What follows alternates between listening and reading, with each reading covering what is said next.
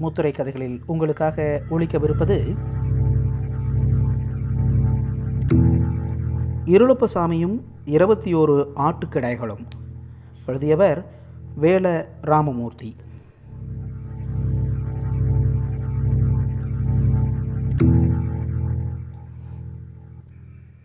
இருளாண்டி தேவரை உப்பங்காற்று சிலு சிலுவென உரங்காட்டியது. முளை கொட்டு திண்ணைக்கு என்று ஓர் உறக்கம் வரும். நெஞ்சளவு உயரமான திண்ணை. நடுவில் நாலு அடுக்கு சதுர கும்பம்.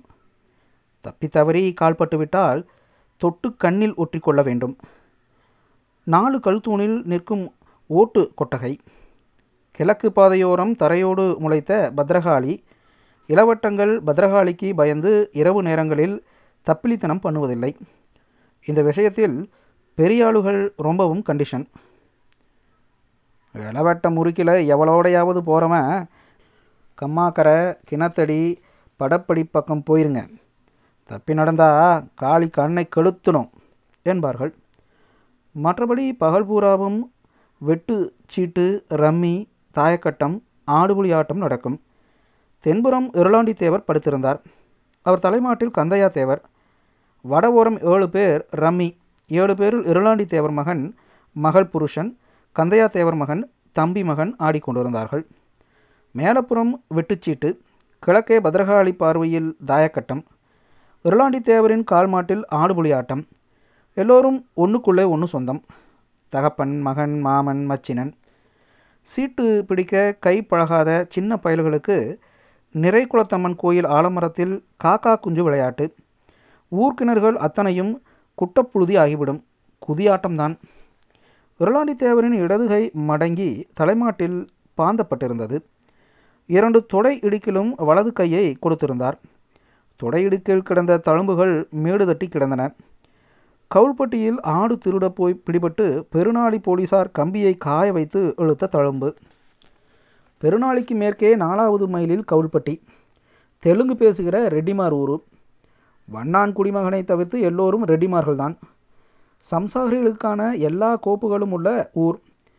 வீட்டு வீட்டுக்கு உழவு மாடு கிடைக்கடையாக ஆடு ஊரை சுற்றி பெரும் பெரும் படைப்புகள். வாயகன்ற மண்பானை போல் ஊரணி. மாட்டுக்கும் மனுஷருக்கும் அதுதான் குடிதண்ணீர். யாரும் கால் முகம் கழுவக்கூடாது. கட்டு செட்டான ஊர். களவுக்கு இடம் கொடுக்காத ஊர். பத்து பேர் எதிர்த்து வந்தாலும் அடித்து விரட்டுகிற வீரன் இருளாண்டி தேவர் அன்றைக்கு கவுல்பட்டி களவுக்கு போனவர்களில் யாரும் குறைந்த ஆளில்லை முருகேசத்தேவர் ஒத்தையிலே நின்று ஊரையே அடிக்கிற தாட்டியன். அதே மாதிரி கந்தையா தேவர் நாகுத்தேவர் கருப்பையா தேவர் முத்து தேவர் சுந்தரத்தேவர் குருசாமி தேவர் எல்லோரும் வீரவான்கள். இத்தனை பேரும் கம்பு கட்டி நின்றால் எந்த படையும் பின்வாங்கும். அன்றைக்கு சாமத்துக்கு மேலே எல்லாரும் கிளம்பி வைரவன் கோவில் பொட்டல் ஆலமரத்தடிக்கு வந்து சேர்ந்தார்கள். பின் நிலா காலம் ராத்திரி ஒரு மணிக்கு மேலே தான் நிலா கிளம்பும். ஆலமரம் பாறையில் வேர் பிடித்து உச்சியில் நின்றது. ஆலமரத்து பட்சி உத்தரவு கொடுத்தால்தான் களவுக்கு கிளம்புவது வழக்கம். ஆந்தை வளமிருந்து இடம் பாய்ந்தால் நல்ல சகுனம். போகிற இடத்தில் ஆபத்தில்லை. இடமிருந்து வளமாகாது வீட்டுக்கு திரும்பிவிட வேண்டும். எல்லோர் கையிலும் வேள்கம்பு கனத்த செருப்பு கருப்பு போர்வை குத்துக்காலிட்டு காத்திருந்தார்கள். வெகு நேரம் கழித்து கீச் என்ற சத்தத்தோடு ஆந்தை வளமிருந்து இடம் பாய்ந்தது. இருளாண்டி தேவர் எழுந்தார். வைரமன் உத்தரவு கொடுத்துட்டாரு. ஒரு குறையும் வராது. எல்லோரும் கிளம்புங்க. கிளம்பினார்கள். பத்து பேருக்கு மேல் இருக்கும் நிலா கிளம்பி விட்டது நாலு மைலும் வண்டிப்பாதை. ரெண்டு பக்கமும் உள்ளுக்காடு. இருளாண்டி தேவர் முன்னால் போனார். பேச்சும் சிரிப்புமாக நடந்தார்கள். வனாந்திரம். இருட்டு. யாராவது கொஞ்சம் பலத்து பேசினாலோ சிரித்தாலோ இருளாண்டி தேவருக்கு கோபம் பொத்து கொண்டு வந்தது. இடையில் ரெண்டு மூணு ஓடைக்காடு. முழங்காலுக்கு வண்டல் இறங்கியது. செருப்புகளை கையில் எடுத்துக்கொண்டு ஓடைகளை கடந்தார்கள். மணிப்பத்தா ஓடையை தாண்டி பத்து எட்டு நடந்திருப்பார்கள். வண்டிப்பாதையின் இந்த தடத்துக்கும் அந்த தடத்துக்கும் சரியாக ஒரு பாம்பு புழுதியை குடித்து கொண்டு படுத்திருந்தது. தொடைக்கணம். முன்னே போன இருளாண்டி தேவர் ரெண்டு எட்டு இடைவெளியில் பாம்பை பார்த்துவிட்டு நின்றார். நாகம் தலை தூக்கி சீரும் முன் வேல்கம்பால் தலையில் ஒரு குத்து குத்தி முள்வேலிக்குள் தூக்கி எறிந்துவிட்டு நடந்தார். கவுல்பட்டி ஊரணிக்கரையைச் சுற்றி பெரும் பெரும் புளிய மரங்கள் பேயாய் நின்றன. நிலா வெளிச்சத்தில் ஊரணி புளிய மரங்கள் தட்டுப்பட்ட உடனே இருளாண்டி தேவர் உதட்டில் விரல் வைத்து என்று எச்சரித்தார். செருப்பு சத்தம் கேட்காதபடி பொத்தி பொத்தி நடந்து முன்னேறினார்கள். ஊர்க்கிட்டே அண்ட முடியாது. வீட்டுக்கு வீடு நாய் கிடக்கும். ராஜபாளையத்து கோம்பை நாய்கள் துரத்தி பிடித்தால் தொடைக்கரியை தோண்டி எடுத்துவிடும். குளிருக்கு குன்னி படுத்திருக்கும் அனாதை கிழவி மாதிரி ஊர் உறங்கிக் கொண்டிருந்தது. ஊரை தெற்கே விட்டு ஊரணிக்கு வடக்காக நடந்தார்கள். ஆட்டுக்கிடை ஊருக்கு வெளியே மந்தை காடுகளில்தான் கிடக்கும். யோ குருசாமி தேவரே எட்டி நடங்க. ஊரணிக்கு வடக்கே நாலு புஞ்சை கடப்புக்கு ஆட்டு சத்தம் கேட்டது. இருளாண்டி தேவர் வலது கையை லாத்தி காட்டினார். எல்லோரும் வடக்காக எட்டி நடந்தார்கள். சுந்தரத்தேவருக்கு இருமல் முட்டியது. நெஞ்சுக்குள் அமுக்கினார். கந்தையா தேவரே செருப்பு சத்தம். கந்தையா தேவர் பொதுமலாய் நடந்தார். எல்லா ஆடுகளும் படுத்து கிடந்தன. ஒரு ஆடு புர் புர்யம் என தும்மியது தென்கோடியில் ஒரு கயிற்றுக்கட்டில் உள்ளங்கால் முதல் உச்சந்தலை வரை தெரியாமல் போர்த்தி கொண்டு கிடைக்காரன் படுத்திருந்தான். கட்டிலில் ஒரு வேல்கம்பு சாத்தியிருந்தது. கட்டிலுக்கு அடியில் நாய் சுருட்டி படுத்திருந்தது. நாய் படுத்திருக்கு. அடுத்த புஞ்சை பொழியில் எல்லோரும் பதுங்கி உட்கார்ந்தார்கள். வேல்கம்புகளை கிடத்திவிட்டு போர்வைகளை இறுக்கி போத்தினார்கள். வேட்டியை தார்பாய்ச்சி கட்டி கொண்டார்கள். தெற்கையும் மேற்கையும் யாரும் போகாதீங்க. வடக்க பாதி பேரும் கிழக்க பாதி பேரும் போகணும். சுருக்க முடியணும். வேல்கம்பை கையில் எடுத்துக்கொண்டார்கள் இருளாண்டி தேவரோடு சேர்ந்து பாதி பேர் கிழக்கையும் முருகேச தேவரோடு பாதி பேர் வடக்கேயும் பிரிந்தார்கள். பச்சை பனை ஓலையை கிழித்தது போல குட்டி ஆடுகள் சினிங்கின. சின்ன சின்ன சத்தங்களோடு ஆடுகள் கிடந்தன. கிடைக்காரனும் நாயும் அசையவில்லை. நல்ல தூக்கம். நிலா வெளிச்சத்தில் ஆடுகளின் நிறம் தெரியும் அளவுக்கு நெருங்கிவிட்டார்கள். சுந்தரத்தேவர் மறுபடியும் இருமலை நெஞ்சுக்குள் அமைக்கினார். புர், என்று ஒரு ஆடு தும்மியது. பத்தடி நெருக்கத்திலேயே நின்று அவரவருக்கு தகுதியான ஆடுகளை இனம் குறித்தார்கள். கிடாயாக இருந்தால் கறி நல்லா இருக்கும் பெருத்த கிடாயாக இருந்தால் தோளில் போட்டுக்கொண்டு நாலு மைல் தூரம் ஓட வேண்டும். இருளாண்டி தேவரின் சைகைக்காக காத்திருந்தார்கள். கட்டிலில் படுத்திருந்த கிடைக்காரன் புரண்டு படுத்தான். நாய் அசையவில்லை. கிழக்கே இருந்து இருளாண்டி தேவர் துண்டை வீசினார். அவரவர் குறித்து வைத்திருந்த கிடாய்களை நெருங்கி இடது கையால் வாயை இறுக்கி பிடித்தார்கள். வலது கையால் குரல் வலையை கடக் என நெரித்து ஒதுக்கி விட்டார்கள். கிடாய்கள் கால்களை உதறிய சத்தம்தான் லேசாய் கேட்டது. கத்த முடியவில்லை. கைக்கு இரண்டு கால்களை பிடித்து தூக்கி துண்டை போர்த்துவதைப் போல் தோளில் போட்டார்கள். கிடாய்க்காரனுக்கும் நாய்க்கும் நல்ல தூக்கம். இடது கையால் ஆட்டுக்கால்களையும் வலது கையால் வேல்கம்பையும் பிடித்துக்கொண்டு லொங் லொங் என ஓட கிளம்பினார்கள். மூன்றாவது புஞ்சை பொழியை கடந்தால்தான் வண்டிப்பாதை. முருகேசத்தேவர் முன்னால் ஓடிக்கொண்டிருந்தார். தோளில் கிடந்த ஆட்டின் சூடு இந்த குளிர்ந்த நேரத்தில் எல்லோருக்கும் இதமாக இருந்தது. வண்டிப்பாதைக்கு வந்துவிட்டார்கள். யாரும் வாய் திறக்கவில்லை. ஓட்டம் குறைந்து ஓட்டமும் நடையுமாக போனார்கள். முத்துத்தேவரின் கழுத்தில் கிடந்த கிடாயின் குரல்வளை சரியாக நெறிபடவில்லை. என்று கத்த கிளம்பிவிட்டது. முத்துத்தேவரின் பிடி தவறியது. கிடாய் துள்ளவும் பிடியை விட்டுவிட்டார். கீழே குதித்த கிடாய் என்று கத்தி தீர்த்துவிட்டது. முத்துத்தேவர் சுதாரித்து கிடாயின் குரல் வலையை கடித்து துப்பினார். கிடாய் சத்தம் நின்றது. ராஜபாளையத்து கோம்பை கிளம்பிவிட்டது. கிடையாடுகள் எல்லாம் கத்த ஆரம்பித்தன. கிடைக்காரன் போர்வையை சுருட்டி வீசிவிட்டு வேல்கம்பை கையில் எடுத்துக்கொண்டு ஊரை பார்த்து கத்தினான். ஏய் கள்ளன் கள்ளன் கள்ளன் ஓடியாங்க! இருளாண்டி தேவரோடு சேர்ந்து எல்லோரும் வண்டிப்பாதையில் கெதியாய் ஓடினார்கள். முத்துத்தேவர் கடைசியாக வந்தார். வாயில் ஆட்டு ரத்தம் ஓடிக்கொண்டிருந்தது முதல் புஞ்சை பொழியை நாய் தாண்டிவிட்டது ஊர் எழுந்து கொண்டது. ஹூ ஹூ என கூச்சல். சுந்தரத்தேவருக்கு மூச்சு இறைத்தது. எல்லோரும் வேல்கம்பு இருந்த வலது கையில் செருப்பை கலற்றி எடுத்துக்கொண்டு ஓட்டம் எடுத்தார்கள். மணிப்பத்தா ஓடை வண்டலுக்குள் சதக் பொதக் என மிதித்து வெளியேறி ஓடினார்கள். நாய் ஒரு புஞ்சை கடப்பில் வந்து கொண்டிருந்தது. ஊர்ச்சனங்கள் கம்புகளோடும் ஆயுதங்களோடும் வண்டிப்பாதையில் திமு திமு என ஓடி வந்தனர். ஒய் ரா ஒய் ரா! நாய் வண்டலை கண்டதும் மலைத்து நின்று குறைத்தது ஓடையின் தென்கரையில் கொஞ்ச தூரம் ஓடியது. வண்டல் மாறி தண்ணீர் தட்டுப்பட்டது. பாய்ந்து நீந்தி வடகரையில் ஏறி கிழக்கே வண்டிப்பாதையில் விரட்டி ஓடியது. அதற்குள் முருகேசத்தேவர் கூட்டத்தினர் எட்டி போய்விட்டார்கள். வைரவின் கோயில் பொட்டல் ஆலமரம்தான் இவர்களுக்கு குறி.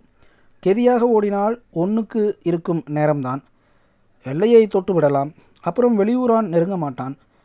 நாய் நாலு கால் பாய்ச்சலில் வந்து கொண்டிருந்தது. கவுல்பட்டி சனம் மணிப்பத்தா ஓடையை கடந்து விட்டது. வேய்ரா வேய்ரா களவாணி பயல்களை ஒரு தடவை ஊருக்குள் விட்டுவிட்டால் அப்புறம் ஒன்றும் மிஞ்சாது. மனுஷன் குடியிருக்க நீதி இல்லாமல் போயிடும் இதுவரைக்கும் அக்கம் பக்கத்திலே அடுத்த ஊர் மூணாவது ஊரில் தான் களவு போனது. கவுல்பட்டிக்கு களவாணி பயலக வந்தது இதுதான் முதல் தடவை. அவிழ்ந்த தலைமயிரை கூட அள்ளி முடியாமல் பெண்கள் சேலையை ஏற்றி செருகி கொண்டு ஓடி வந்தார்கள். வெய்ரா வெய்ரா! கடைசியாக போய்க் கொண்டிருந்த முத்துத்தேவரை நாய் எட்டி கவ்வியது. வேட்டி பிடிபட்டது. முத்துத்தேவர் செருப்பை ஓங்கி நாயின் வாயில் அடித்தார். வேட்டியை விட்டுவிட்டது. போர்வையை கவ்வியது. பிடரியில் கிடந்த கிடாயை கீழே போட்டார். செருப்புகளையும் கீழே போட்டார். போர்வையை உதறிவிட்டார். வேல்கம்பு மட்டும் கையில் இருந்தது.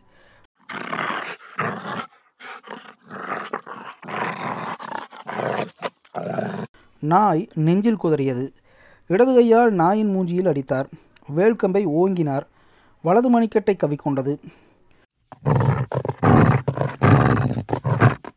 திமிர முடியவில்லை.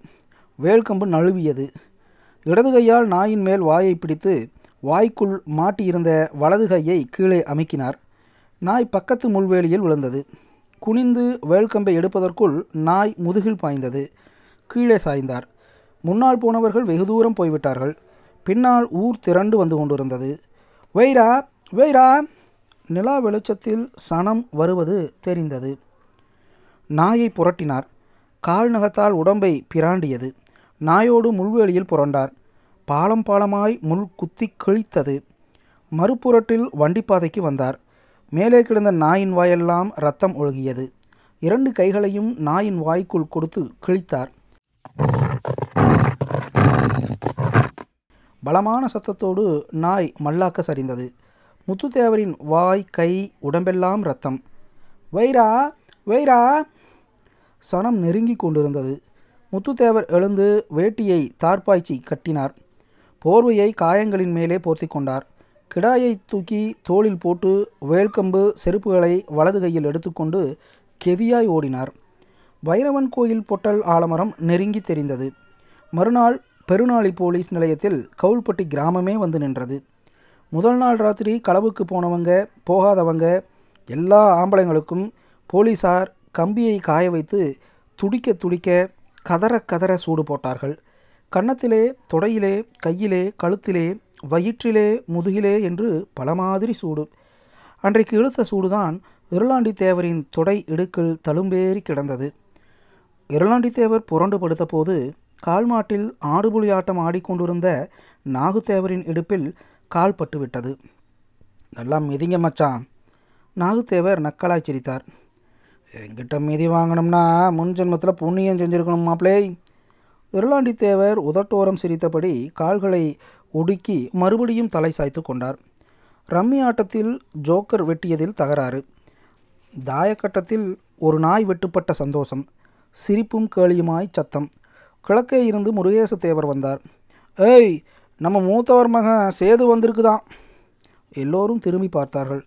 சீட்டாட்டம் ஆடுபுலி வெட்டு சீட்டு தாயக்கட்டம் எல்லாவற்றையும் கலைத்தார்கள்.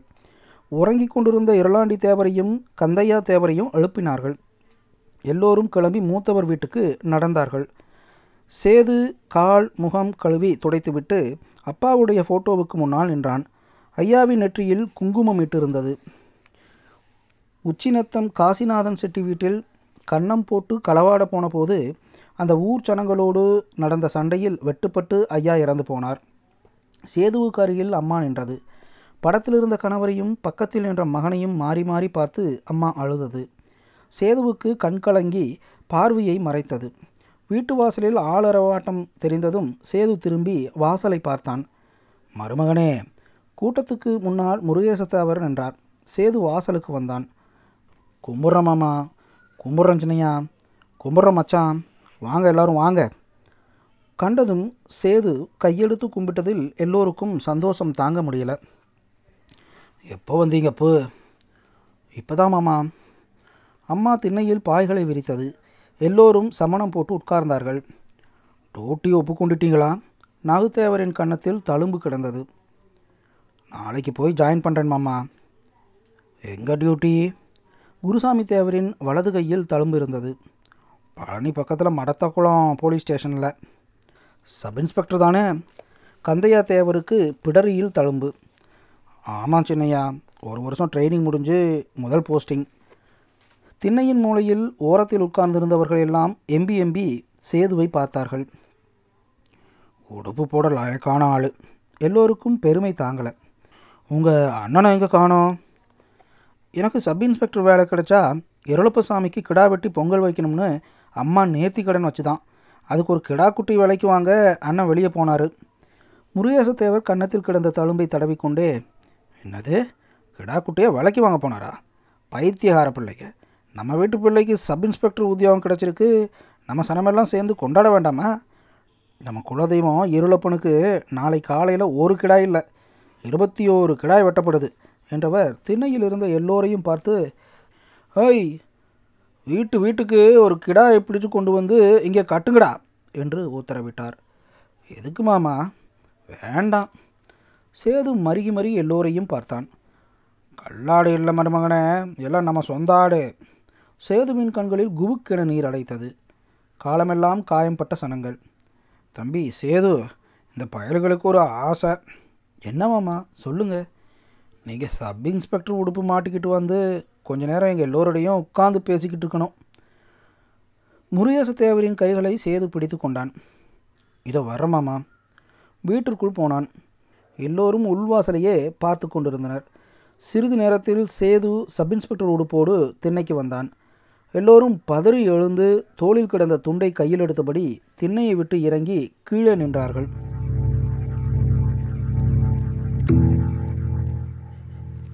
நேயர்கள் இதுவரை கேட்டது இருளப்பசாமியும் இருபத்தி ஓரு ஆட்டுக்கிடாய்களும். சிறுகதை. எழுதியவர் வேல ராமமூர்த்தி.